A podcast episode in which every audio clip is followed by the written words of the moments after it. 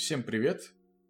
Добро пожаловать в четвертый выпуск подкаста Z Namespace. Сегодня мы в ограниченном составе, а именно с вами Илья Виноградов. Привет! Привет, Илья. Привет всем. И я, Илья Казначеев. И сегодня у нас подкаст будет посвящен бэкграунду разработчика в Абапе. А также под конец расскажем про, так сказать, breaking news, если можно так назвать. Поэтому не переключайтесь. Z Namespace. Подкаст про хорошие практики в плохих местах. И начнем мы с темы, которая звучит как бэкграунд знаний в Абапе и то, что люди приходят с нулевыми знаниями и не знают лучшей практики. И я, наверное, здесь должен пояснить, что имеется в виду. А имеется в виду то, что, ну, по крайней мере, по моему опыту, по опыту того, с кем я работал и в каких компаниях я работал, в Абап люди почти всегда приходят либо после института, университета там или еще чего, либо после каких-то других направлений. То есть, грубо говоря, был консультантом, переквалифицировался в абапера. И у них нет за плечами практики работы программистом на каких-то других языках программирования. Ну, есть знакомые, э, ну, лю- я знаю людей, которые приходили в Абап из других языков, но таких людей прям очень мало. Илья, вот что ты по этому поводу скажешь? Ну, первый профессиональный язык, э, то есть язык за программирование, на котором я получал деньги, это вот как раз был ABAP в моем случае. То есть до этого я так э, начинал с ассемблера, да, вернее, до этого Basic, наверное, был, потом ассемблер, и первый настоящий язык высокого уровня с которым я столкнулся, это был вот ABAP. То есть это, возможно, мой случай. То есть все, все правильно рассказываешь. Ну вот да, у меня тоже так же было, ну примерно так же было. То есть я в свое время начинал м- свою IT карьеру как вообще сисадмин. Причем я изначально учился на не IT направлении, на естественных науках так сказать. И в какой-то момент просто подумал, что, ну, наверное, в своем городе мне будет очень сложно найти по специальности работу, поэтому решил в IT двинуться и пошел на курсы по ЦИСКО. Благо у меня в университете такие были. И после них начал работать сисадмином, маникейщиком. И потом уже попал на курсы, посвященные Абапу. Как вот многие, наверное, ну, во многих крупных городах, наверное, такое есть, что при высших учебных заведениях компании открывают свои какие-то э, учебные филиалы, можно так сказать, на которых можно там пройти какую-то стажировку или около того и пойти джуниором работать в компанию. Вот я примерно по такому пути пошел, причем, что интересно, то, что я параллельно ходил еще на курсы по Java от другой компании, но в итоге выбрал ABAP. И начинал я, в принципе, в школе еще программировать с Паскаля. Ну, наверное, как и многие, я не знаю. То есть, я не знаю, как сейчас чему в школах учат, и учат ли вообще чему-то, но в плане информатики и программирования. Но в мое время учили программированию на Паскале, и, в общем-то, альтернатив особых и не было. Сейчас, может, на питоне учат. По крайней мере, ну, я бы, наверное, на питоне учил, будь я там тем, кто решает, на чем учить школьников. Вот. Поэтому для меня не то, чтобы Абаб был первым языком, но это точно был первым языком, на котором я начал работать за деньги.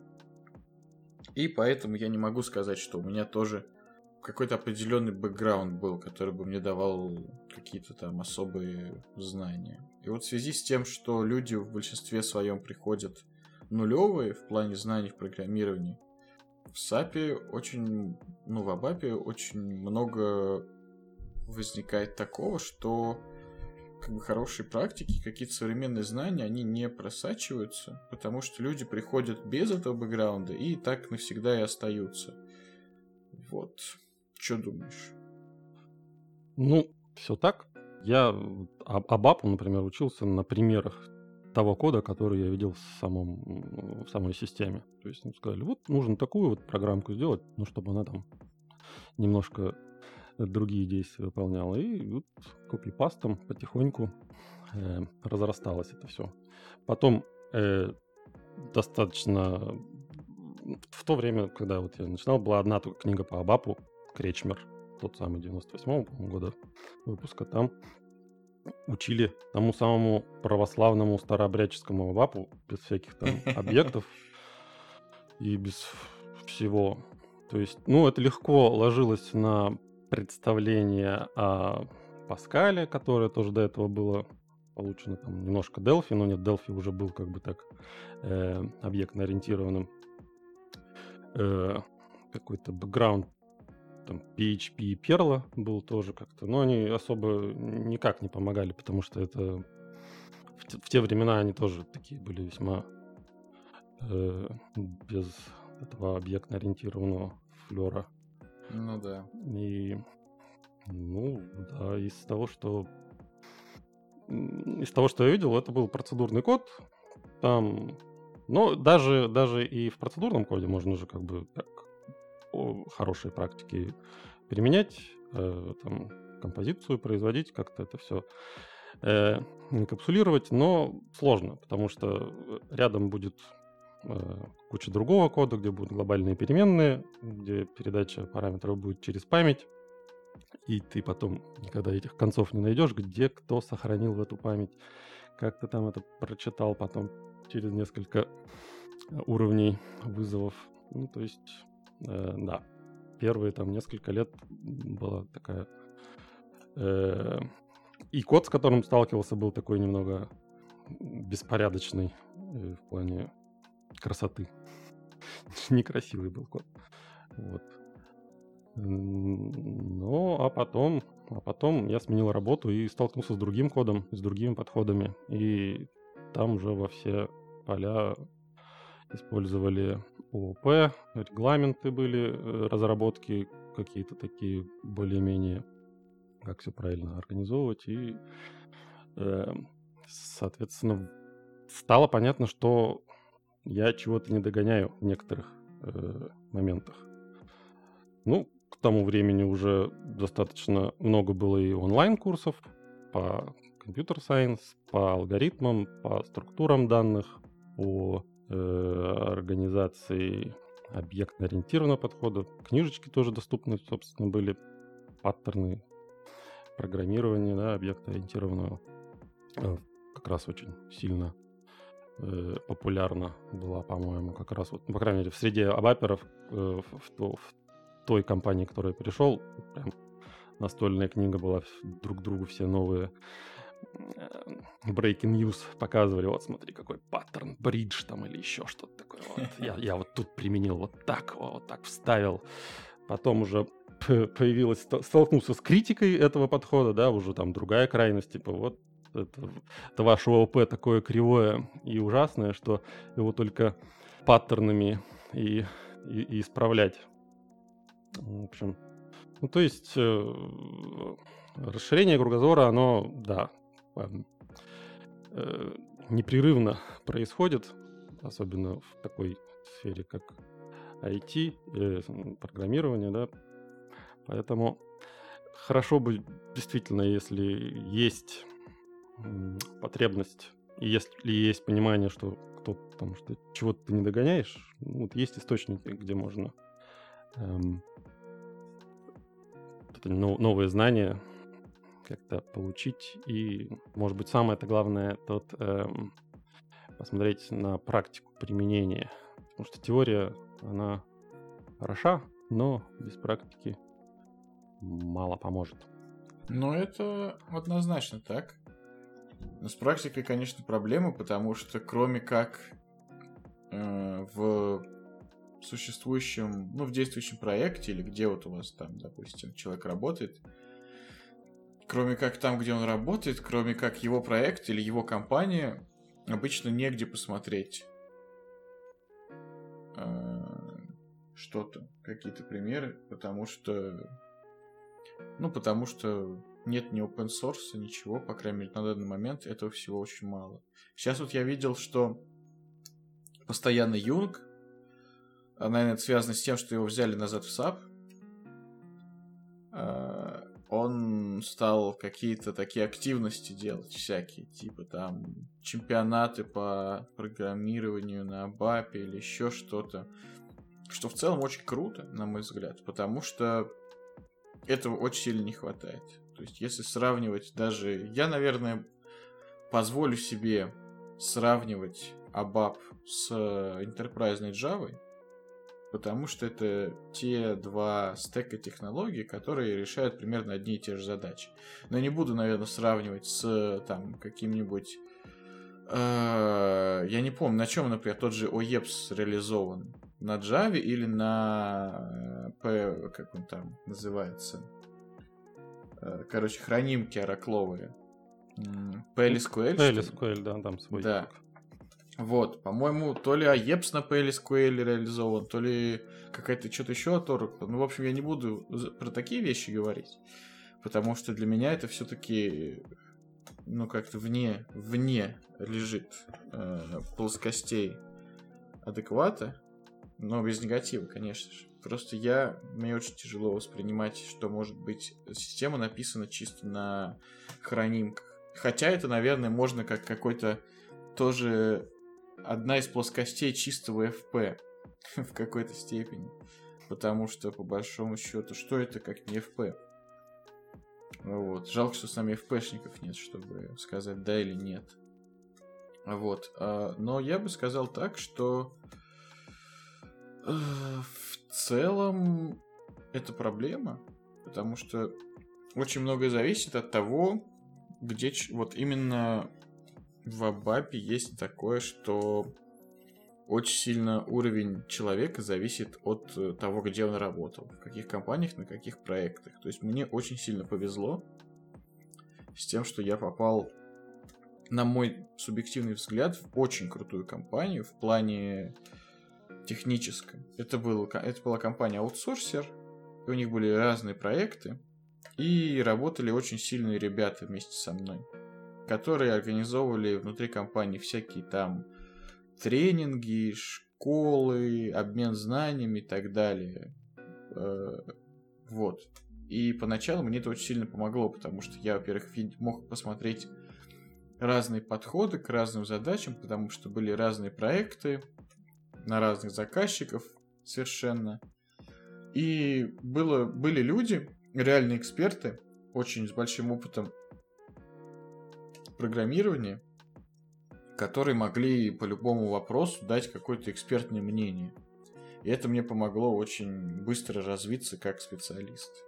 Вот, то есть потом, работая же в других компаниях, не в каждой компании я встречал такую высокую экспертизу. А, Поэтому очень, конечно же, хорошо, когда в компании есть какие-то люди с большой экспертизой, которые могут сразу на входе нович... Нович... новичков поставить на путь истины, так сказать.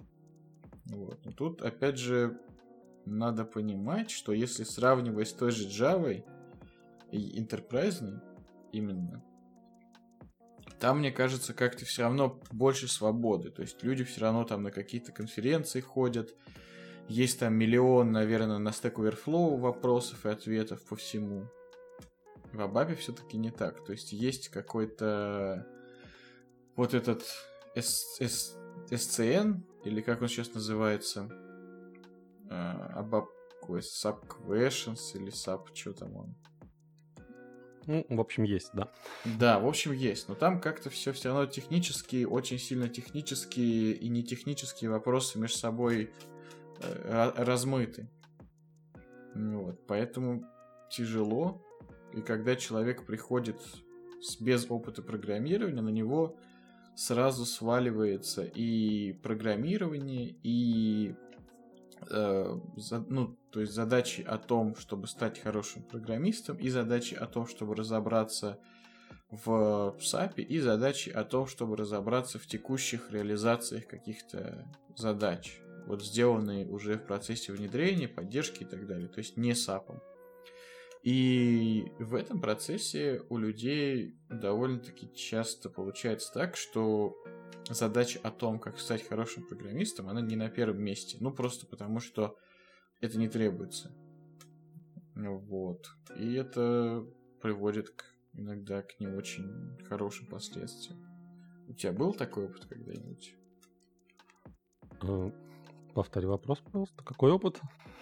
Опыт того, что люди э, приходят без а, опыта. Сразу и несколько направлений. На них, да, на них наваливается то, что им скорее нужно быть хорошими, ну не то чтобы консультантами, но как бы в большей степени понимать э, логику именно САПа и как это уметь с ней работать, нежели быть хорошим техническим специалистом в области АБАПа и, в принципе, разработки как инженерного направления. Ну, Скорее всего, так оно и было. Я думаю, тут еще вот ты как раз в пример привел то, что ты в первая компания, в которой ты работал, ты был аутсорсер, да? То есть там было несколько одновременно проектов, ты мог посмотреть... Да, как... много, и много заказчиков разных. Да, ты мог сразу посмотреть, как оно по-разному бывает, э, разные подходы к одному и тому же, может быть, да, и какой-то такой meta-experience у тебя появился. Ну, вот у меня первая компания, в которой я работал, я был как бы внутренним разработчиком. Соответственно, там вот как заведено было э, лет 10 назад, вот так оно и, и не надо трогать. Э, как эм, одновременно, да, это было, и одновременно это был и внедрение, и поддержка, и это было совмещение ролей. Ты был там и первой линией поддержки, и второй одновременно, да, и, и сам же себе ставил эм, э, задачу, сам же ее и выполнял, и как бы понятно, что в какие-то вот такие вот э, никакой документации, соответственно, не велось, потому что зачем тебе писать документацию, чтобы э, самому себе ее уже и передать, как бы не было вот такого. И да, было параллельно несколько противоречащих друг другу там требований, да, соответственно, как, какое-то там а, а, развитие именно в плане программирования, это вообще третьестепенная какая-то задача была. То есть э, как, как бы выстоять над этим, э, перед этим э, шквалом, напором заявок новых, да, как-то что-то ответить, там, одновременно разбираясь в интерфейсах solution менеджера или там еще чего-нибудь такого. И, и да, первое время довольно э, сложно было сосредоточиться на, на, на чем-то вообще. Тяжело, особенно когда для тебя все новое. Ты как бы не особо понимаешь, ну, как правильно, как это принято и так далее. То есть, и когда у тебя нет каких-то прям м- хороших примеров перед глазами, то это тяжело. И бывает, ну вот я говорил когда-то или писал в какой-то из своих статей, по-моему, о том, что, э, на мой взгляд, Многие говорят, что работать в так называемых продуктовых компаниях лучше, чем в компаниях аутсорсерах, то есть в тех компаниях, которые работают над своим продуктом, потому что, типа, ну, можно больше влиять как-то, можно больше на что-то, какие-то технологии попробовать современные. В SAP же, на мой взгляд, в Абабе прямо противоположная ситуация – то есть обычно, когда это компания, у которой собственное внедрение, ну, допустим, какой-нибудь завод, там какой-нибудь банк и, и так далее, то это жестко фиксированный набор технологий, набор версий и набор решений, которые уже были приняты до, задолго до того, как вы пришли в компанию.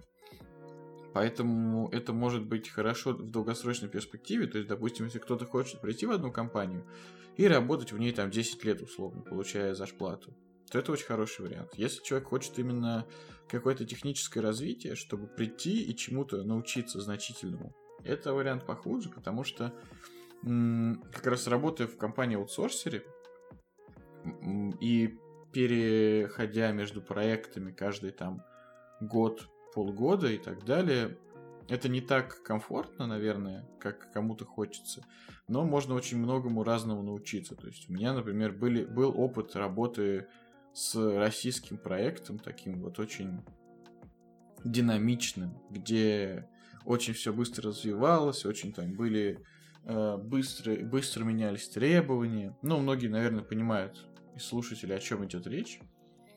Вот, то есть, когда э, разработчик находится в таком вихре событий, можно сказать, когда требования меняются каждые несколько часов, и ну, ответственны за то, что они поменялись, а логика программы не успела поменяться, конечно, разработчик.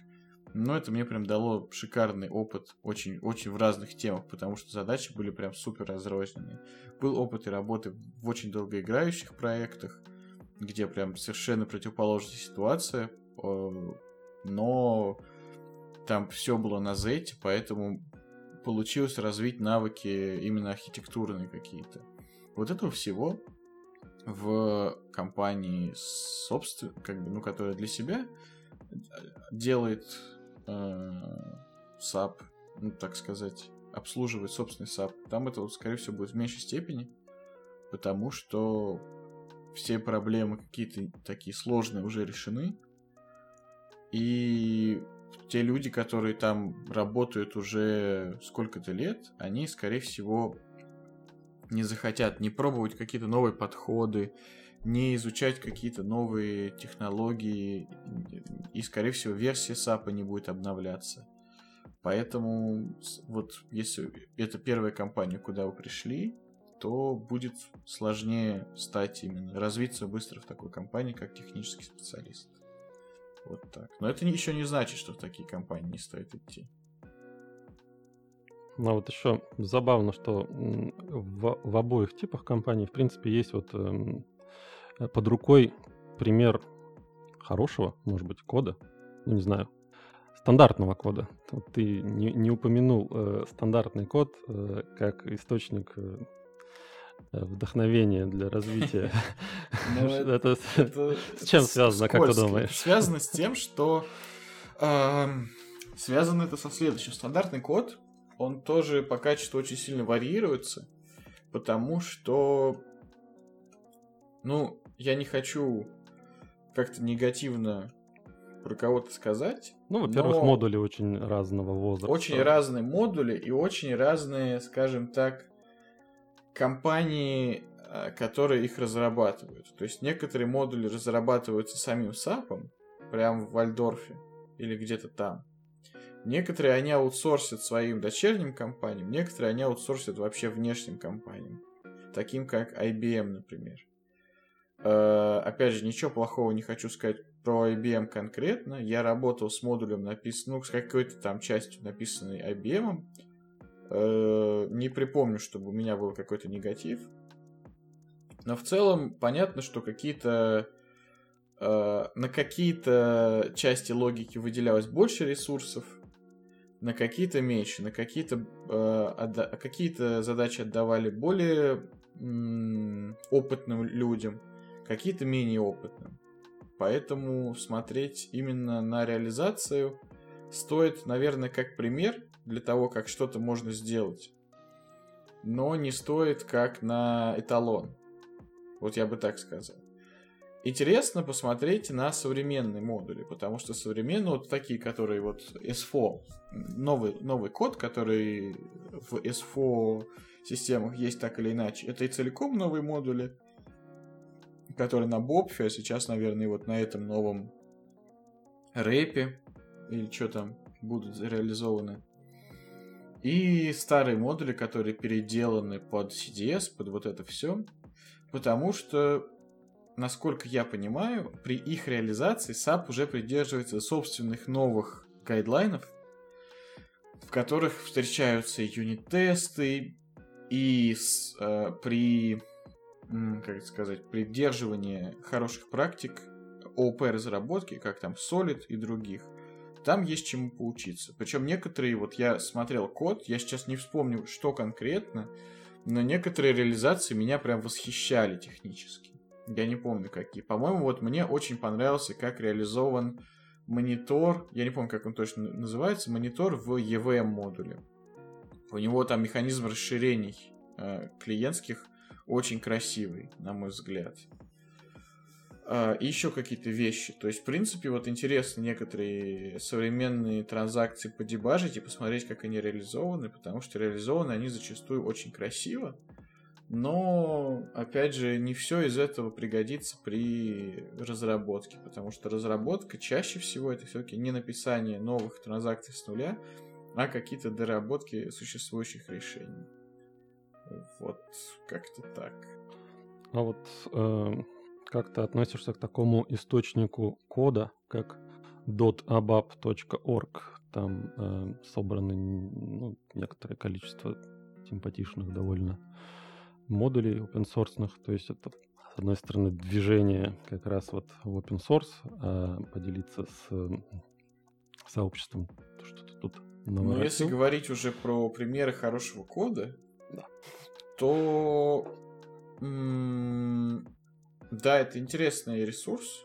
То есть этот есть там ресурс это по большому счету комьюнити, э, как это сказать, комьюнити maintained лист, список э, open source решений в Абапе, но его, да, наверное, можно использовать. То есть, опять же, я не могу говорить про качество кода, который там, и решений, которые там, потому что, опять же, в Абапе до сих пор нет единого мнения по поводу того, как и что правильно делать. Даже нет мнения общего о том, как правильно Э, как правильно переменные называть. А? Как правильно как, переменные называть. Как правильно переменные называть, да. То есть нужно префиксы писать или не нужно.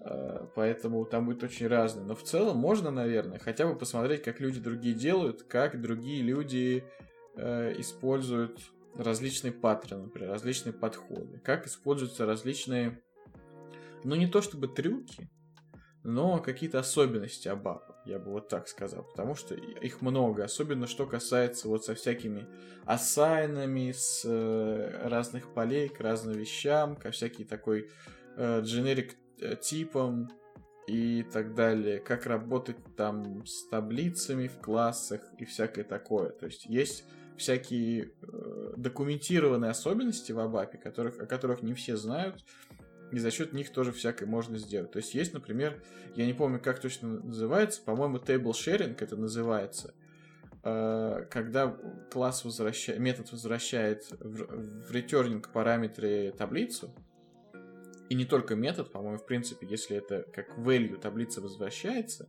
а returning это всегда value, то есть она должна копироваться. Но table sharing о том, что пока таблица не изменяется, она э, физически в стеке не выделяется под нее новое место, новая память, она не копируется. Поэтому можно абсолютно легально возвращать через э, returning value параметры методов таблицы, не боясь, что они будут каждый раз переаллоцироваться в памяти. Это вот, например, полезно знать. Или какие-то такие вещи, что ну, я не уверен, правда, что это из исходного кода можно понять. Но, в принципе, полезно знать, что, например, э, те же исключения, вокруг которых очень много копий уже сломано в ABAP тусовке, скажем так. Те же исключения, они имеют lazy initialization, то есть они, класс исключений инициализируется, по-моему, только когда в catch есть э, into. И вот когда в этот catch into попадает, э, программа, тогда происходит реальная инициализация, ну, инстанцирование объекта исключения. Вот, это тоже полезно знать, потому что многие как э, минус исключений приводят класс, класс based исключений приводит то, что они там в памяти занимают какое-то место. Это действительно так, но есть вот такой хинт, можно сказать. Ну да, кстати, вот информация про то, что э, копирование происходит только при записи, да, она мне в свое время э, развязала руки и перестал я заниматься этой преждевременной оптимизацией, которая, как известно, враг всего сущего. То есть спокойно начал возвращать э, таблицы и более того даже структуры с таблицами вложенными и прочими, то есть из каких-то там э, э, методов э, ретурнинг параметрами. То есть гораздо чище и понятнее да, как бы все да. стало. Но на самом деле, конечно, это можно всегда посмотреть в дебагере. То есть, если мы говорим про классический саповский дебагер, не про дебагер Eclipse, то в классическом можно там посмотреть, по-моему, э, как память выделяется и так далее. Но я сомневаюсь, что многие этого делали. Но это действительно есть в документации. Вот, поэтому полезно такие вещи знать. И, в принципе, часто когда решаешь какую-то типовую проблему, хочется найти готовое решение. И, возможно, вот этот dop, dot abap list, или как он называется, это хороший источник для поиска. Ссылка в описании. Ссылка в описании, да. Потому что Абапу реально не хватает каких-то, знаете, ну, блин, библиотек классических, как в любом языке программирования, подключаемых библиотек, которых были бы какие-то типовые решения. То есть компании часто внутри у себя что-то подобное устраивают. Но такого, чтобы это было в open source, я пока не видел. Очень круто было бы, когда какая-нибудь компания решилась бы свои наработки вот в этом плане за open source. Я пока этого не видел.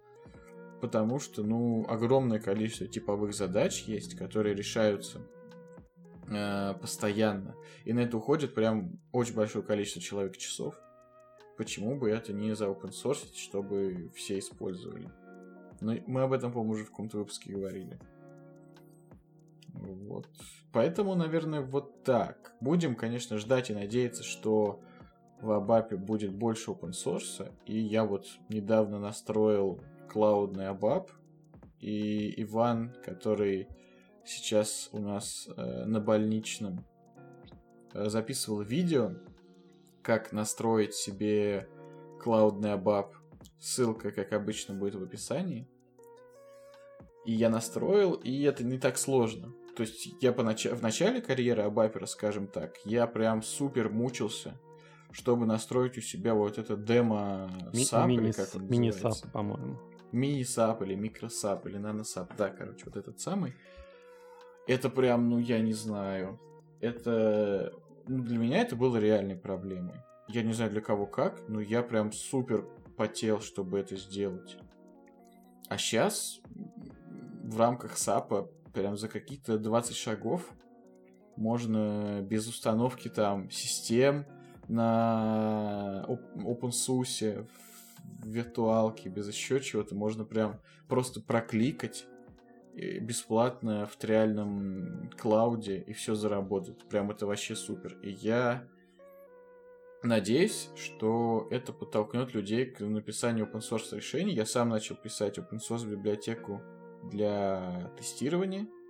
Не буду больше спойлерить, пока не допишу. Потом, наверное, сделаю анонс, если все-таки у меня мотивации хватит довести работу до конца. Э, но я надеюсь, что и у других людей также появится просто желание э, вот что-то писать в open source и таким образом можно будет посмотреть некоторые примеры хорошего кода. Пока э, разве что искать статьи на сабблоге, на вот этом вот ресурсе, как он называется, Сапланд, на форумах еще где-то, в чатах, и вот там смотреть результ... какие-то хорошие решений, потому что хорошие практики по тому или иному вопросу они существуют, они есть, они где-то уже очевидны, то есть бывает такое, что приходишь в какую-то компанию, и какой-то вопрос э, встает, и для всех очевидно, как его решать правильно. Ну, например, там, я не знаю, какой-нибудь пример, пусть будет с глобальными переменными, стейблс или еще с чем-то. То есть в каких-то компаниях очевидно, что не стоит вообще это использовать, и стоит там всегда явно передавать. А в какую-то другую компанию приходишь, и там это используют, и у людей нет просто понимание о том, в какой момент, когда это может быть плохо, потому что, ну, вот так э, принято, и никто не поднимал вопрос о том, как это можно делать по-другому. Вот. Как-то так. Поэтому ждать, надеяться и верить, что в будущем будет больше open source, в котором можно будет подсмотреть какие-то хорошие практики. Ну и самим не стесняться писать статьи и обсуждать в комьюнити. Ну вот вопросы. я еще свои тогда 5 копеек или 2 копейки, сколько? Давай, сколько есть. Вставим. Э, есть эм, такая еще книжечка, называется Cookbook, Abab э, Cookbook. Она вышла в Subpress в десятом еще году. Вот она на тот момент была достаточно актуальна и самый такой передовой абаб э, там демонстрирует. То есть там набор, э, грубо говоря, самых таких типовых задач, которыми абапер сталкивается. Там, прочитать XML, запарсить его, там, трансформировать куда-нибудь, сохранить э, что-то с базой данных сделать, э, потом с файлами поработать, с Unicode. В тот, в тот момент еще э, была такая проблема перехода на Unicode, как это правильно сделать, там динамическое и программирование в плане рефлексии, э, работа с данными, там, с цифрами, датами, байтами э, и прочим. То есть достаточно, ну, как, как e-mail отослать, да, там, что-то, как, как логом пользоваться и, и прочим. То есть там набор таких достаточно часто встречаемых задач, э, достаточно интересно разбирается и предлагается какое-то такое решение. Оно, может быть, с точки зрения нынешнего времени не всегда оптимальное, и может быть и можно и получше, но это хороший, хорошая точка старта, чтобы так начать посмотреть вообще с чем можно столкнуться и как это можно решить. И вот в семнадцатом году вышла книга Design Patterns in ABAP Objects. Да, э, это э, нужно сказать, что в 2012 году была с похожим названием книга другого автора на той, в, том же издательстве, да, и там просто были, грубо говоря, э, примеры ООП паттернов э, на Абапе, то есть как, как их реализовать без, мне кажется, особого как-то э, смысла, без особой мотивации. Ну, вот, вот так вот можно реализовать. А вот эта книга, которая в 2017 году, она как раз объясняет, что и когда, и зачем э, применять, и какие-то проблемы решит, и вообще нужно это вам или нет, сами пишите. Ну вот, кстати, да, книги это хороший источник тоже более или менее хороших практик потому что все-таки пишут их тоже серьезные ребята. Ну да, там и какие-то редакторы даже технические могут быть, там какую-то ерунду, которая в блогах может проскочить, они ее там вычитают, там как-то так поправят. И часто к ним даже исходный код прилагается, который тоже можно использовать как источник эм, вдохновения для своих собственных разработок. Да, согласен. Ну что, пойдем, наверное, к следующей теме? Ага. Z Namespace. Подкаст про хорошие практики в плохих местах. А следующая тема — это код-ревью и то, что его в целом нужно уметь делать, как, впрочем, и все остальное. И насколько я помню, было связано с этой темой обсуждение в сообществе о том, что многие во многих проектах на код-ревью а, люди часто именно не столько стремятся к улучшению кода, сколько именно само... Э, как это называется? Утверждаются.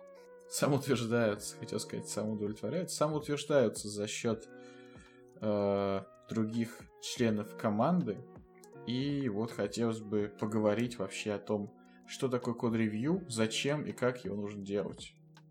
У тебя вообще большой опыт проведения и участия в код-ревью? Вот то, что у нас было в некоторых компаниях, возможно, эм, не совсем соответствует тому код-ревью, о котором я слышал, знаешь, вот там в радио, в радио Ти или там еще где-то откуда-то. И, эм, то есть, да, как бы такой шаг э, в процессе деблокирования и подготовки э, разработки к переносу в тесты в прод был. То есть э, Team или просто какой-то напарник, да, коллега должен был перед деблокированием разработки э, пройтись визуально, как-то, может быть, указать на какие-то потенциальные проблемы, либо сказать, что все, все окей. И только после этого разработчик мог, э, собственно, деблокировать э, разработку и отправить ее там в перенос. Понятно, что там были еще автоматические проверки на соглашение, наименование и прочее, но вот такой вот э, мануальный э, шаг должен был присутствовать. Я, если честно, я помню с несколькими тоже разработчиками проводил такую вещь. Она причем даже была не э, в интерактиве, не реально, как бы не в ходе разговора, а асинхронная. То есть можно было просто зайти, да, посмотреть какие-то там рекомендации э, выслать, сказать, что все окей. Или наоборот, вот здесь лучше поправить что-то. И, в принципе, так и заканчивалось. Не так давно в текущей компании тоже задумались о введении такого шага, да, но уже какого-то такого э, интерактивного, чтобы можно было объяснить, почему ты не прав и надо все переделать. да, потому что э, когда ну, зависит, да, от, от человека. Кому-то легче написать э, те, текстом, да, что-то такое э, нелицеприятное, возможно, даже. А, а кому-то проще это сказать, и голосом получится не так злобно, потому что текст можно прочитать э, с разной интонацией, как бы, чтобы не обидеть, можно э, это все э, голосом сделать. В общем, вот такой вот э, опыт. А как это у, у вас? Ну, у меня тоже разный опыт касательно код-ревью. То есть, когда начинал свою работу, в компании была практика того, что э, раз в какое-то раз в какое-то время периодически джуниоры должны были отдавать свои какие-то разработки на код-ревью. И не только джуниоры, и, и медлы, по-моему, тоже. Может быть, и другие. Это было не очень активно, и это проводилось как даже не столько код-ревью, как вот э, это часто реализуется в проектах, когда код перед тем, как выкатывать куда-то, проходит через ревью, а больше как постфактум, то есть просто человек как, как, знаешь, как защита э, какой-то диссертации или типа того, или курсовой. Mm-hmm. Когда человек показывает свое какое-то решение, рассказывает о нем, а другие люди выносят какую-то конструктивную по возможности критику. Ну, они заранее тоже посмотрели или еще как-то. Вот. У меня не очень был в этом плане хороший опыт, потому что всего несколько... То есть, когда Джуниор просто, ну, понятно, хорошая довольно была критика, но не так часто это проводилось. Потом дальше я уже показывал какие-то решения, в которых мало было к чему придраться, потому что, ну, они были сложные и такие тоже объектно-ориентированные, и такой код без предварительного анализа сложно как-то критиковать, потому что он довольно-таки не просто читается все-таки. Если говорить про ОП в сравнении с просто спагетти кодом. ОП просто с листа тяжело прочитать без навигации по коду, ну и так далее. Вот. потом у меня был опыт уже не с Абапом, про то, что код э, в гите на каждый pull request делался код ревью. И вот это уже было по правилам, по большому счету, и хорошо реализовано, когда просто писались комментарии какие-то к этому ревью, что поправить, что как лучше сделать. То есть вступали с ревьюером в какие-то э, в какие-то дискуссии о том, как лучше сделать или еще что-то. То есть это не было никогда именно каким-то, ну, как сказать, указанием на то, что вот сделать так. Это всегда было предложение. То есть, что вот, например, ты сделал так, а вот так сделать лучше, потому-то, потому-то. Или там, ты вот здесь не обратил внимания на тот, ты еще что-то забыл. И вот это, на мой взгляд, лучше всего, когда код-ревью это не попытка э, уличить человека в чем-то, что он неправильно сделал, а попытка просто улучшить качество кода в проекте без э, вообще какой бы то ни был связи с разработчиком. Вот, потому что очень большая проблема в проведении код-ревью это как раз то, что ревью проводится над кодом, но код пишут люди. И любая критика кода, она так или иначе людьми воспринимается как критика в свою сторону. Это может быть в большей или в меньшей степени, но это всегда будет так. И всегда люди, когда критикуют, ну почти всегда, наверное, за исключением прям либо супер толстокожих, либо супер э, опытных людей, люди критику кода воспринимают как критику к, к себе, к своим профессиональным навыкам и всему такому. Поэтому это нужно делать очень-очень осторожно и очень-очень аккуратно. Это не значит, что не нужно критиковать, но это значит, что критику нужно делать очень сильно абстрактной, то есть не, ну, я имею в виду абстрактный от человека, то есть чтобы это никогда не был отхоменом. Это всегда должен быть именно критика решения, причем критика не такая, что мне не нравится, все говно переделай, а такая, что она должна быть э, аргументировано и желательно подавать это в форме как бы предложения. То есть не то, чтобы там пошел и сделал, и переделал, а скорее в том, что вот лучше сделать так, потому-то, потому-то. А конечное решение принимает тот, кого ревьюет. И я недавно сталкивался, ну, наверное, многие сталкивались с статьей про код-ревью в Google. Ссылочку я тоже, наверное, поищу и прикреплю в описании. О том, что... О том, как проводится в Google код-ревью. И там была такая ключевая вещь, что самое важное, это чтобы код все-таки доезжал до продуктива. Поэтому нет смысла придираться прям к мелочам каким-то. То есть хорошо, если код работает, можно посоветовать там человеку что-то исправить, но если он это не исправит, это не фатально. То есть, как бы, да, лучше сделать лучше, но важно также вовремя завозить код в продуктив. Поэтому вот здесь нужно делать такой трейдов.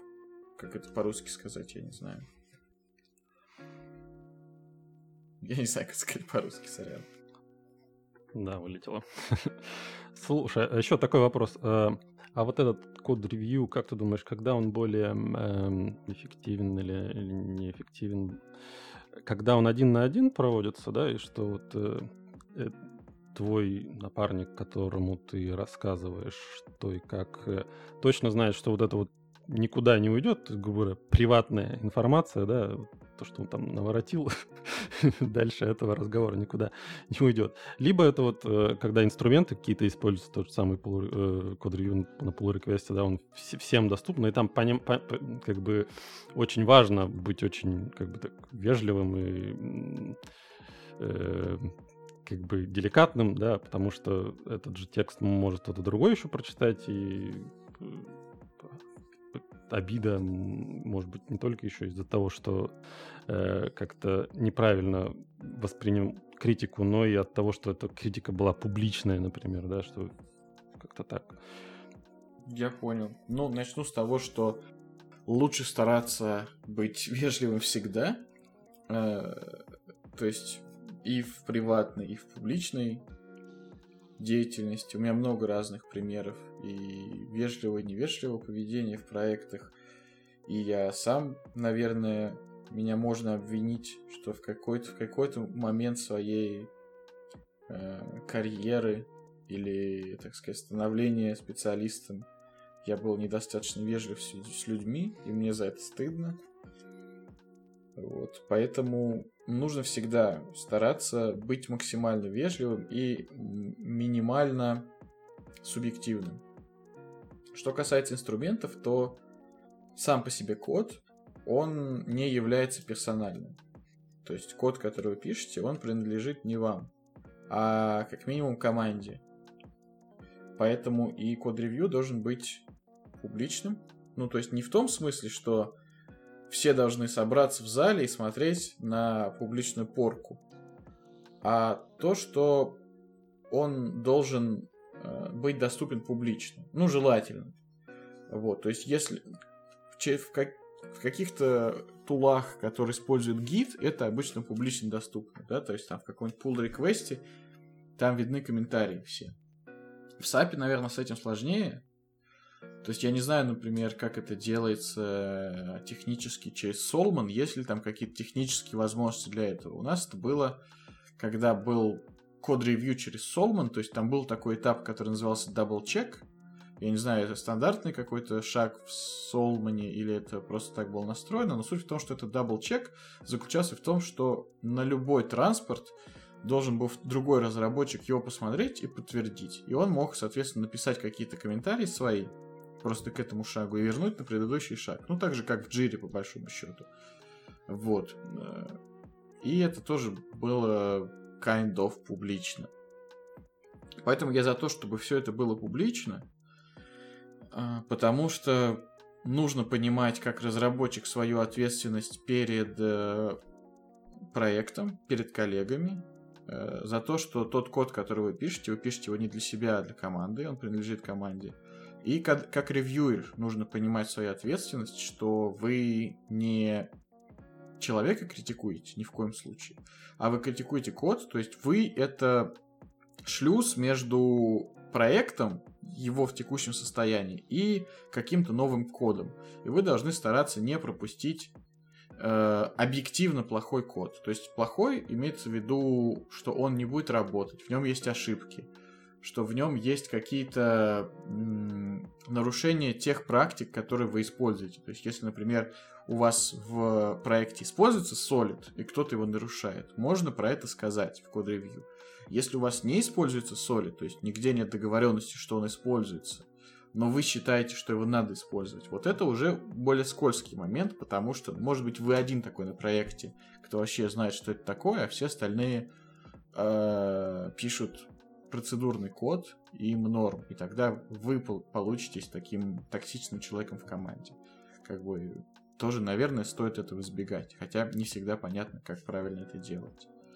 Вот, поэтому code review стоит воспринимать только как процесс недопущения попадания, недопущения снижения качества кодовой базы в проекте за счет вливания некачественного кода но никак не как инструмент э, сведения счетов там, или образовательный инструмент, или что-то еще. То есть это только э, формальная проверка новых кусочков кода на определенный уровень качества, но не более того. Вот я так думаю, по крайней мере.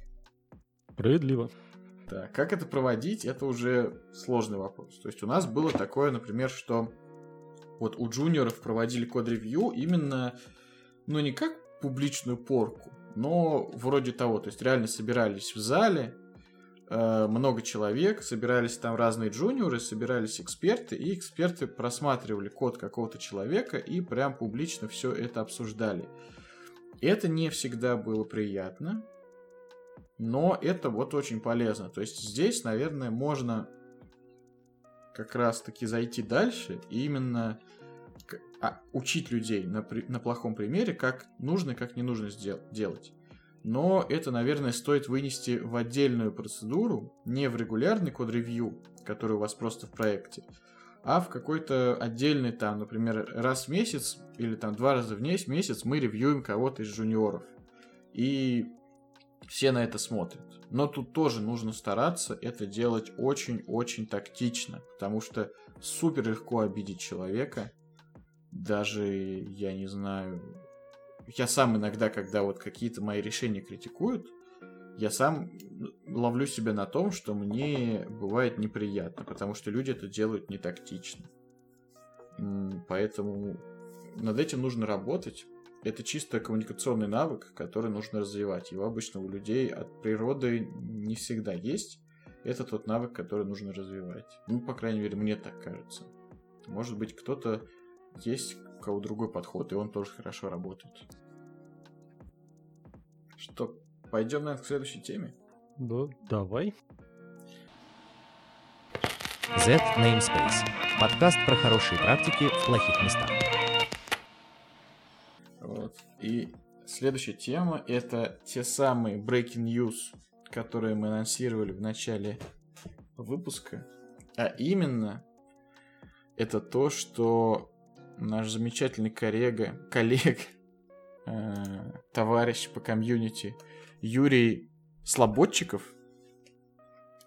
выяснил замечательную вещь, что для Select Options не обязательно создавать переменную, не обязательно создавать э, таблицу в tables, а можно в скобочках описать таким образом, как, например, select options, название, for, и дальше в скобочках таблица и ее поле. Например, там vbrk-vbeln или vbrk-vbeln, кому как ближе. А, и вот я, например, не знал об этом никогда. И для меня это, честно... Может, кто-то знает, может, типа, слушать кто-то и думает, да вы что, ну, дурачки? Но мы смеем вас заверить, что мы не дурачки. Но мы этого, ну, я. Я, я тоже этого не знал. не знал. Я тоже не знал, да. Я всегда тейблс вот. объявлял. И я всегда это объявлял. Ну, я большой противник неявного, перед, неявной передачи параметров и глобальных переменных, поэтому я всегда избегал tables и прочего-прочего. Я всегда объявлял просто переменную, э, ну, само собой, глобальная, но она нигде не использовалась, кроме как в этом select options. И меня всегда это люто раздражало, что приходится объявлять переменную, которая не используется, которая там где-то висит, под нее еще память выделяется. Ух, прям раздражало. Так, так, так, постой, тут еще один breaking news для меня. То есть можно было не только tables не объявлять, можно было объявить глобальную переменную. Да, да. Ё, Отлично. Да, можно было так сделать. А, и я тоже об этом, этом тоже сам докопался когда меня Tables раздражал, что нужно для Select Options Tables объявлять, я думал, ну как, ну как так, ну это же... И вот я вышел на то, что можно переменные объявлять. А вот тут, оказывается, можно ее не объявлять. И это прям супер красиво, потому что я считаю, что вот это вот, как он называется, Select... Selection Screen, да? Да, да. Это супер мега powerful как бы э, технология САПа, АБАПа, незаслуженно, возможно, некоторыми малоиспользуемы, потому что это прям очень-очень мощнецкий инструмент, который очень легко настроить, без всяких там редакторов кода. И в нем есть штуки, как, как вот Select Options, которых, ну, практически нету в DynPro, причем я в свое время загонялся тем, что я писал как, как адепт, наверное, объектно-ориентированного программирования в Абапе. Хотя сейчас я э, адепт мультипарадигменности. Но к Абапу это не имеет отношения. И в свое время я писал некую обертку объектно-ориентированную для экранов. но, наверное, многие так делали. И существуют какие-то потуги так сделать в стандарте, несколько, но они все довольно ни о чем, к сожалению.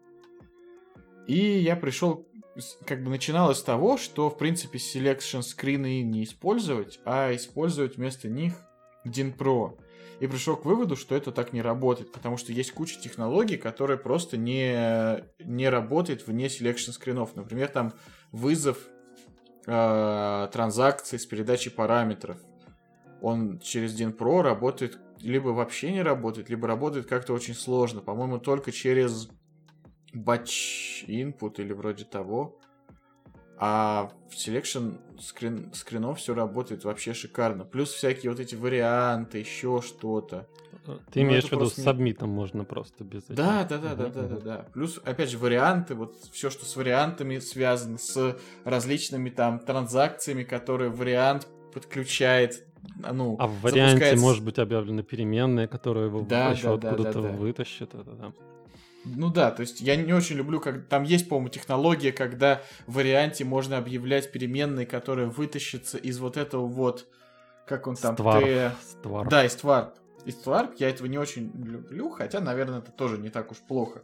Но, в принципе, хорошая практика, ну, не знаю, насколько хорошая, но я считаю, что это именно хорошая практика в плане того, что так можно и, наверное, нужно делать, какие-то дефолтные значения зашивать в параметры селекционного экрана, которые скрываются. И при необходимости можно создать вариант, в котором они другими значениями заполняются, и создать отдельную транзакцию для этого. То есть вот константы какие-то по умолчанию не хардкодить, а именно зашивать селекционный экран. И при необходимости их можно изменить через создание новой транзакции с новым вариантом. И это прям очень классно. Мне это очень нравится. Э, вот, что я могу сказать. Единственное, их транспортировать, эти варианты между системами, довольно геморройно, насколько я помню. Но это тоже можно сделать. Да, там хитрое название должно Между системами, между мандантами. Но это все решаемо. Поэтому не бойтесь, не стесняйтесь. Вот. И я хочу высказать спасибо за нахождение вот такого замечательного способа об объявления переменной for для select options, как, как написание в скобочках, на, где for в скобочках название таблицы-название поля.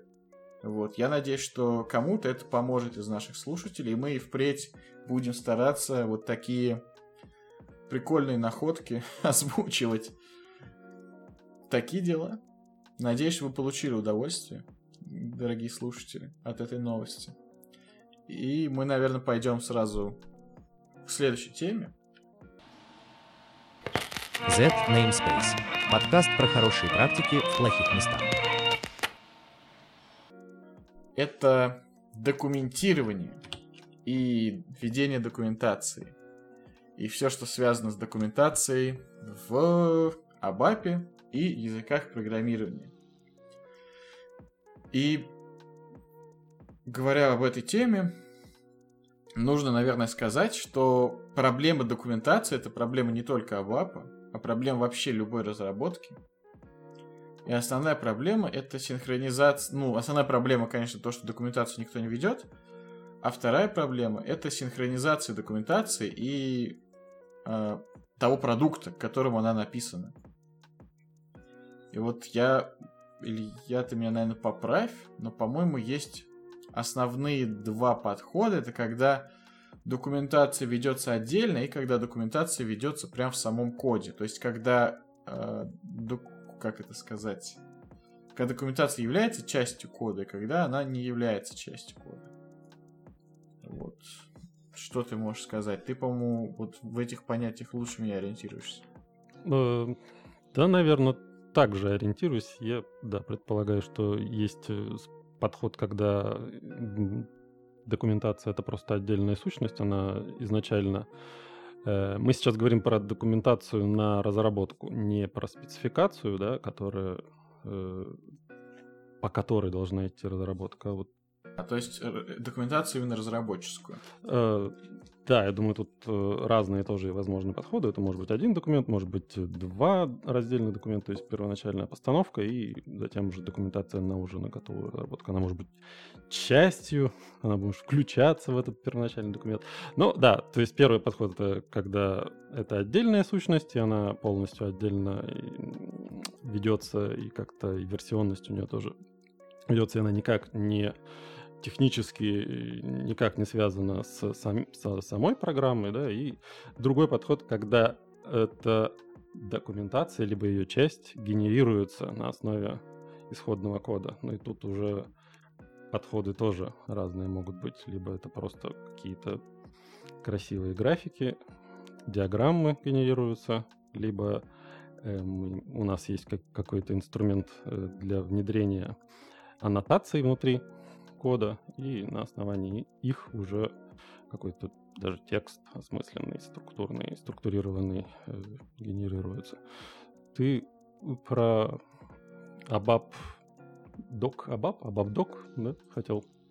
Абаб Док, да. Ага. Это, это клон JavaDoc, да, и вот этой вот всей... Ну, я не знаю, насколько это клон, потому что сейчас уже ну, во многих очень языках есть подход к тому, чтобы документацию можно было прям в коде вести. То есть, я не знаю, наверное, это да, пошло... Пошло ли это из Java, я не знаю, и клон ли это, я не знаю. То есть, я не знаю, какой синтаксис в Java доке. А, но... Ну, аналог, а, хорошо, аналог. Аналог, да. аналог, да. А в чем вопрос? А, вопрос, вопрос в следующем. Эм, применял ли ты, либо кто-то из твоих знакомых, возможно, э, подход э, к...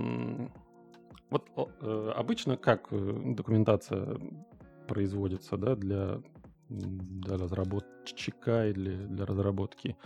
В лучшем случае, вот, которым я встречал, это был вордовский документ, который лежал где-то либо на шаре, либо на SharePoint, да, и если на SharePoint, то там уже какие-то возможности версионности появля... появлялись. И как бы синхронизация вот этих вот версий, э, собственно, разработки и документации, она велась, ну, в ручном режиме. То есть, если забыл обновить, ну, старая версия, да. Если не, не забыл, ну, значит, все, актуальная. И э, есть тут такой вот подход документации как кода, когда подход вообще к самой документации, к самому объекту, э, к сущности, он абсолютно такой же, как к коду. То есть э, версионность, она идет через гид, э, то есть, грубо говоря, да, или любую другую систему управления. Ну, или через транспорты. Да, либо через транспорт. Да, кстати, вот если кто-то, не знаю, когда-нибудь использовал вкладку документация в, в транспорте в SE10, когда ты создаешь транспорт, да, там есть вкладка документация. Кто-то использовал когда-нибудь для документации? Ну, я не знаю, как сам транспорт, я никогда не заходил, есть ли там ты документацию к самому транспорту? Да, да, да. Нет, я даже не знаю, что она есть. Да, можно ее туда запихивать. Ну, да, на самом деле я хотел спросить про попытку автоматизировать генерацию вот этой документации, э, когда она э, ведется, грубо говоря, например, в Markdown, да, то есть uh-huh. либо еще в каком-то там языке разметки, который достаточно просто э, редактируется, просто поддерживается и какие-то там понятные объекты. Потому что зачастую Word, ну, это оверкилл для какой-то такой вот потоковый генерации этих всех эм, спецификаций. Там, по сути, нужно как, как, как все это оформление, оно только отвлекает э, и не дает сосредоточиться, собственно, на контенте. Ну, я встречался со многим. Я вот сейчас пытаюсь вспомнить по поводу SharePoint. По-моему, на каком-то проекте были доки на SharePoint. А, там, по-моему, да, есть какое-то версионирование. Плюс обычно самый распространенный инструмент для документации это все-таки Confluence, наверное. И в Confluence тоже есть версионирование. Confluence это Вики, да? Ну да, да, по большому счету. Вот, по крайней мере, я на многих проектах сталкивался с документацией на Confluence, и сейчас у меня документация на Confluence. Плюс, ну там можно, если Confluence нет, можно просто какой-нибудь, он, по-моему, денег стоит, можно просто какой-нибудь бесплатный вики-движок поднять и в нем документировать, как вариант. Но если у вас SAP с версией, ну точнее там NetViewer или что там, версии 7.4+, там есть ABAP-док, который, как я сейчас посмотрел по синтаксису, действительно близок к Java-доку. И можно использовать его. И я его использовал на проекте, где вот был у меня Eclipse, потому что в 7.5 добавили возможность из ABAP Doc а генерить как бы обычные, обычную документацию, которая вот, ну, грубо говоря, описание типов, вот это короткое, среднее, длинное название, описание там, ну, просто документацию. А в 7.4 это было все отдельно. То есть, если у вас нет Eclipse, вы эту документацию вообще не особо таки можете посмотреть. Только если зайти, например, в классе в такой не в builder, а именно в э, editor. И это было не супер удобно, если вдруг в команде кто-то есть, кто пользуется SE80. Хотя, как я уже говорил, если у вас есть возможность пользоваться Eclipse, вообще никакого смысла нет пользоваться SE80, потому что это просто несравнимые по удобству вещи. Но, тем не менее, э, хорош ли Doc? Да, он хорош. Хорош тем, что очень-очень удобно в процессе написания программы наводить мышку на какой-то тип и сразу видеть его документацию, сразу видеть сигнатуру метода, описание ко всем полям. И плюс в том, что действительно он обновляется в процессе. То есть вы изменили, например, какой-то метод, вы сразу же можете поправить его документацию. Это не занимает там как бы это занимает какое-то время, но это не добавляет какой-то ментальной нагрузки на то, что надо там пойти, где-то открыть документацию, ее загрузить в каком-то конфлюенсе, там что-то поменять, а он может тормозит или вылетает. Нет, вы все в одном месте делаете, в одном инструменте. Это супер удобно. Но у всех систем, э, которые documentation as a code, есть проблема, на мой взгляд. Э, она заключается в том, что этот код, он имеет отношение, о, этот, эта документация, она имеет отношение именно к этим сущностям, которые вы документируете. И часто это приводит к тому, что когда вы просматриваете документацию по проекту, например, у вас есть куча задоку... хорошо задокументированных каких-то классов, еще чего-то, но вы совершенно не понимаете, а, а, а что вообще происходит с ними. То есть нету как бы клея между этими документациями. И вот это вопрос, как это все склеивать. Я пришел к выводу такому, что лучше всего, наверное, постольку, поскольку в ABAP доках, по-моему, нет возможности отдельно создать какую-то сущность документации, то есть в некоторых языках, например, в Godok есть возможность писать документацию к типам, там, к методам и так далее, к полям каким-то. Э, но нет, и есть возможность написать документацию прямо на целый пакет. Это хорошо можно увидеть в open source проектах, они обычно очень хорошо документированы.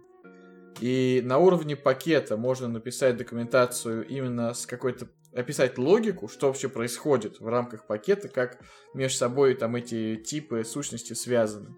А в сущностях писать документацию уже этих сущностей. В Абапе же, насколько я помню, чего-то такого нет. По крайней мере, я не знаю, где это может быть. Может быть, к как раз-таки пакетам абаповским можно как-то писать документацию. Но я, честно говоря, такого не видел. Поэтому мой выход такой. Писать документацию к классам, например, в классах, используя BabDoc, а документацию о том, как они вообще используются между собой, лучше выносить куда-то, например, тот же Confluence или что у вас там используется. Скорее всего, первый и второй как бы, кусочки документации будут меняться с разной частотой. То есть документация коду будет меняться достаточно высокочастотно, то есть с той же частотой, которой меняется ваш код. То есть, грубо говоря, сигнатура метода изменилась, добавили там новое поле какое-нибудь, сразу документацию написали. Скорее всего, это не особо влияет на общую документацию. А общая документация, именно техническая, это, скорее всего, описание какой-то архитектуры э, и процессов высокоабстрактных, протекающих в ней. Они, скорее всего, будут очень слабо меняться со временем. Поэтому, наверное, это имеет смысл вот так разбивать. Но Опять же, это зависит сильно от проекта. То есть, это у вас проект разработки или проект поддержки, это проект полностью на Z или проект на основе какого-то модуля. Вот тут уже сильно зависит от. Но в целом я советую использовать ABAP Doc настолько, насколько это возможно. Мне он по своим возможностям очень сильно понравился. И там сейчас в 7.5 добавили еще возможность перевода делать. Прям там. А там как-то экспортировать это можно, или это получается э, э, документация для разработчика от разработчика? То есть это как бы, грубо говоря, э, документация на API, на... Ну. Экспортировать ты имеешь в виду из SAP? Да, из SAP куда-то вот во внешнем. Хороший вопрос. Я не знаю, если честно. Скорее всего, это можно как-то делать через Eclipse. Ну и, соответственно, через тот API, который SAP дает для Eclipse. Uh-huh. А, но я не встречался с тем, чтобы где-то это можно было реально выгрузить как документацию. Было бы хорошо увидеть. Потому что это было бы действительно удобно как-то выгружать. То есть я не знаю, как, например, JavaDoc, но тот же... Ну вот написано в Википедии, что JavaDoc позволяет генерить HTML на основе этой разметки. Тот же Godok позволяет запускать локальный сервер, который, ну, грубо говоря, то же самое. Всю эту, всю, всю документацию к проекту показывает как веб-сайт, на можно котором можно навигироваться. Угу. Вот. Если такое в Абапе, я даже не знаю. А, сейчас, дайте-ка секундочку. М-м-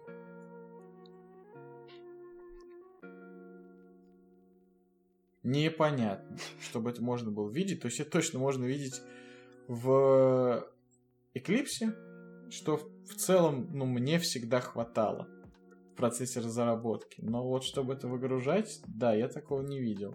Слушай, а вот для, например, как раз вот документации, которая как клей, склеивает вот эти все ага. эм, сущности, документации к сущностям, э, э, использовал ты или рисовал что-нибудь там на UML или еще как ты, ты вообще тратил на это время, чтобы да. или или это больше для консультанта, например, должно быть, чтобы он объяснил разработчику, что должно происходить, или это да тратил, да тратил, как бы ну зависит опять же от того, что что консультант разработчику объясняет. Uh-huh. То есть на мой взгляд задача консультанта донести до разработчика логику, которая должна быть реализована более или менее, и э, параметры приемки. То есть, что от конкретной разработки ждут в итоге. Этого часто забывают. То есть, описывают какие-то идеи, но забывают описать, что конкретно хочется увидеть.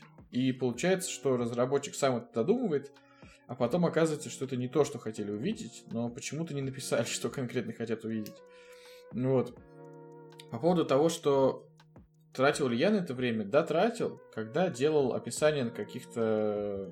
Ну, вот как раз когда... Да, да, да, да. Вот я писал описание разработок всяких. Ну, например, новую транзакцию надо было разработать, к ней есть какой-то ТЗ, и по результатам ТЗ нужно написать документацию, как, собственно, это реализовано. Я там рисовал диаграммы, да. То есть, в частности, это диаграммы классов, я рисовал основных, как они там связаны. Я рисовал диаграммы какие-то, ну, какой-то флоу, через эту программу, как происходит. Потому что на диаграммах часто проще показать. То есть я там не рисовал именно такие, знаешь, диаграммы, как, ну, типа, как в Java, наверное, популярны диаграммы классов, там с перечислением всех атрибутов, ну, потому что это имеет ноль смысла в рамках документации. А рисовал именно диаграмму отношений, вот так я бы сказал. И диаграмму, как это называется-то? Ну, короче, когда происходит именно диаграмма, описывающая э, цепочку событий, вот так. Секвенс вроде, да? Да, да, то есть не, не такую именно диаграмму, как Э, ну как это, не алгоритм, а, я не помню. Несколько вертикальных э, сущностей, да, и взаимодействия между ну, ними. Ну, просто какие-то, а. просто какая-то такая в графическом виде описание чего-то, вот так. А ты вручную рисовал или как-то генерировал? Потому что вот насколько... Нет, я вручную рисовал. Я знаю, что можно из Абапа, по-моему, как-то выгрузить через то ли через через какой-то, короче говоря, можно выгрузить из Абапа прям в SVG, что ли, диаграмму классов. И я пробовал в свое время, и у меня просто не сработал этот тул. Стандартный какой-то саповский. Насколько я помню, там они его выключили, и сейчас есть зетовский зетовский тоже на баб, ну, видимо, на бабдоке, ну, видимо. который позволяет вот это вот в каком-то таком, да, open source формате это выгрузить и загрузить и убрать то, что не нужно, оставить то, mm-hmm. что нужно, и как бы Эм, как раз вот подготовить для документации.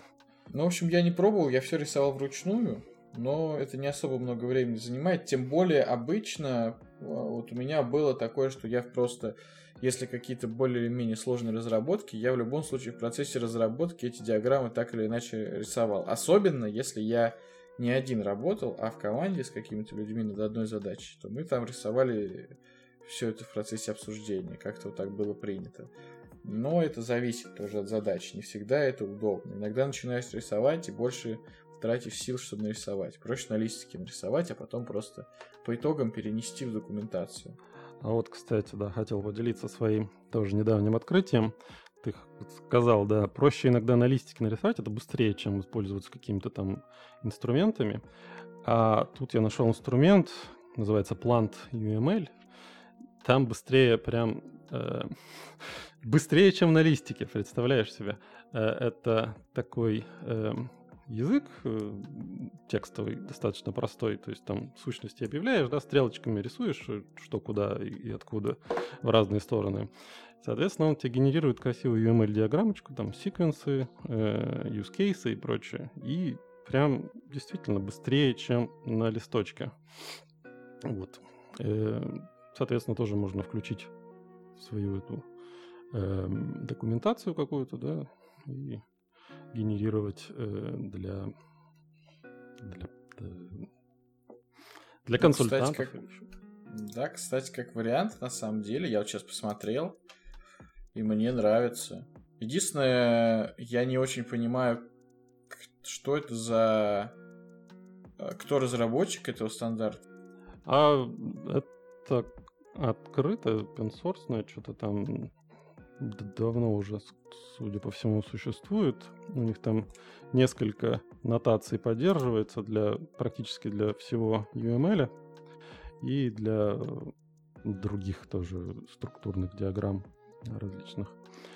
Можно поднять локальный сервер, который будет принимать эти вот запросы и генерировать красивую графику и там автоматически куда-нибудь документацию приклеивать.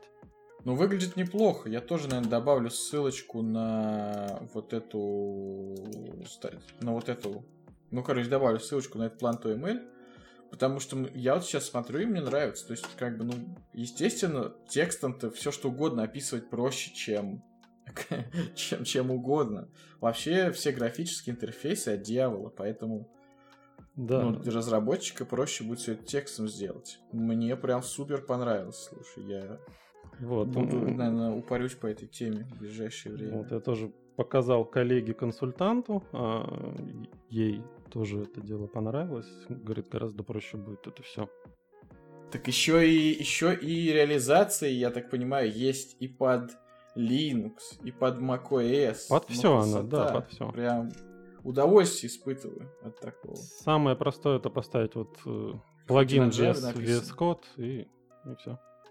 Так еще и плагин VS Code есть. Да, да. Вообще. С превью, с превью, представь себе. Чё, что еще вообще надо в жизни? я считаю, что это идеальный, идеальный инструмент. После, наверное, Microsoft Excel. Да, и PowerPoint. И PowerPoint. Вот. Прикольно, слушай. Я, мне это нравится.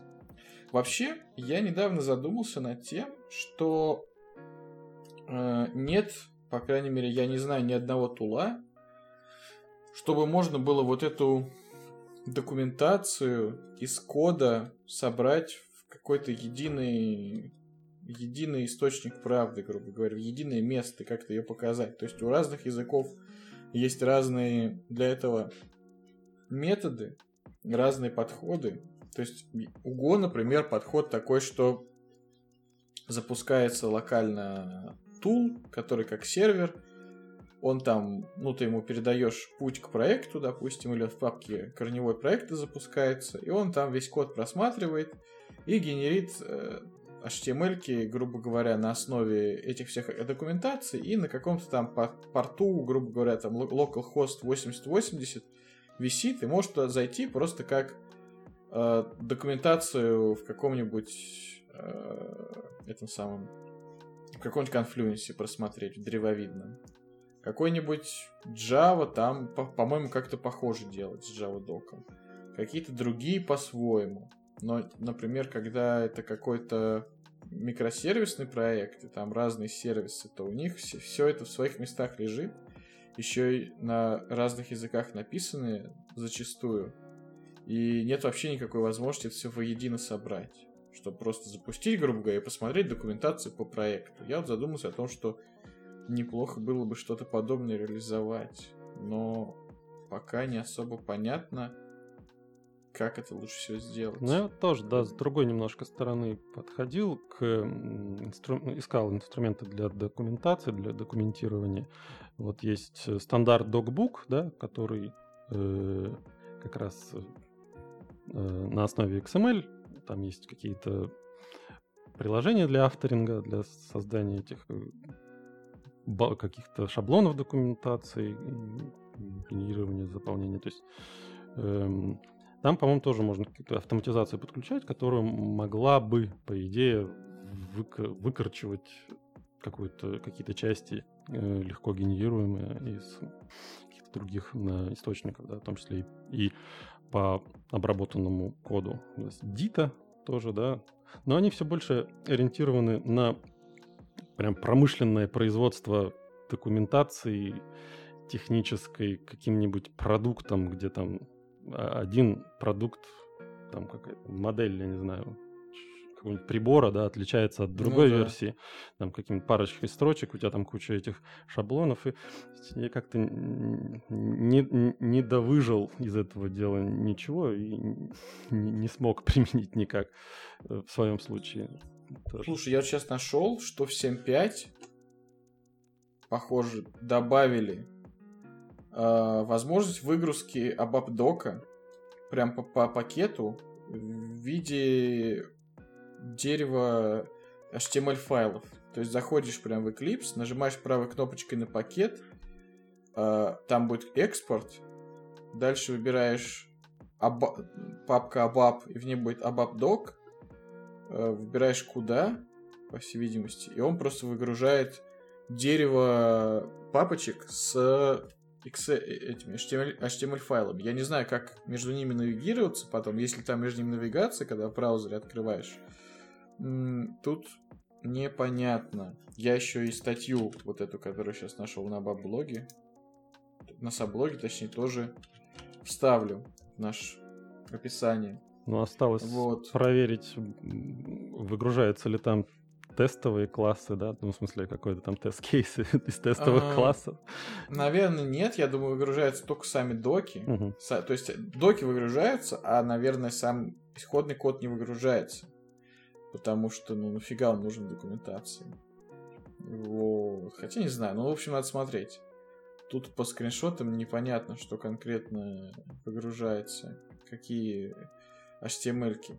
Но вот это, мне кажется, уже можно с этим как-то использовать. Единственный вопрос, можно ли это как-то извне вызывать, чтобы, грубо говоря, такой тул сторонний запускать, он бы вызывал генерацию, ну, экспорт этих документаций, их уже показывал каком-то виде. Вот это было бы прикольно, мне кажется.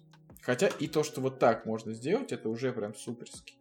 Просто представьте себе, насколько это будет удобно. Нажал пару кнопочек, и все, у вас документация по целому пакету, можно ее в браузере смотреть. Ну, это ли не чудо?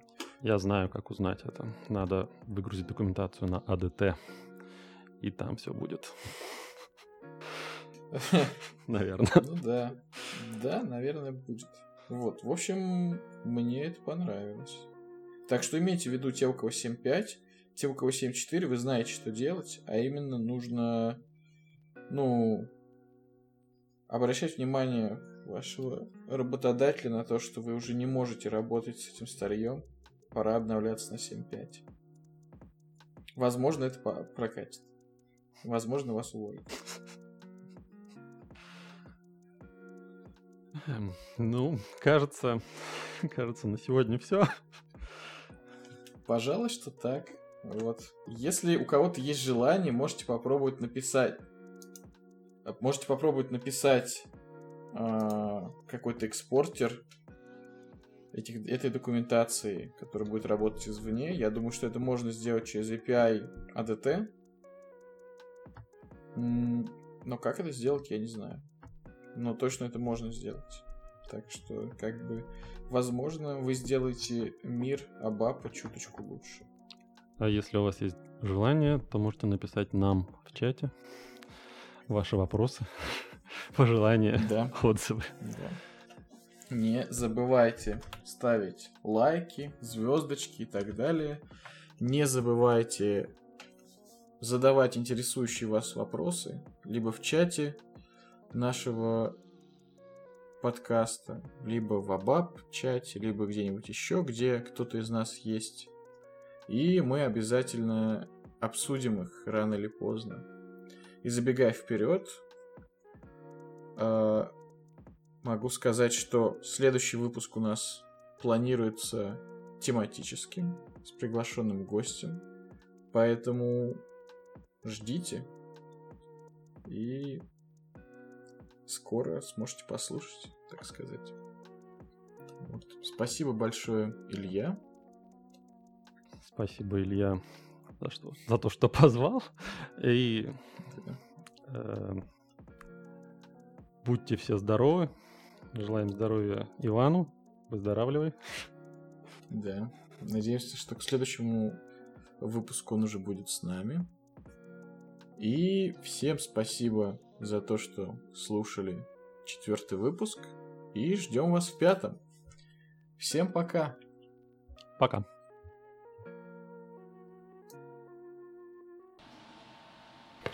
Z Namespace. Подкаст про хорошие практики в плохих местах.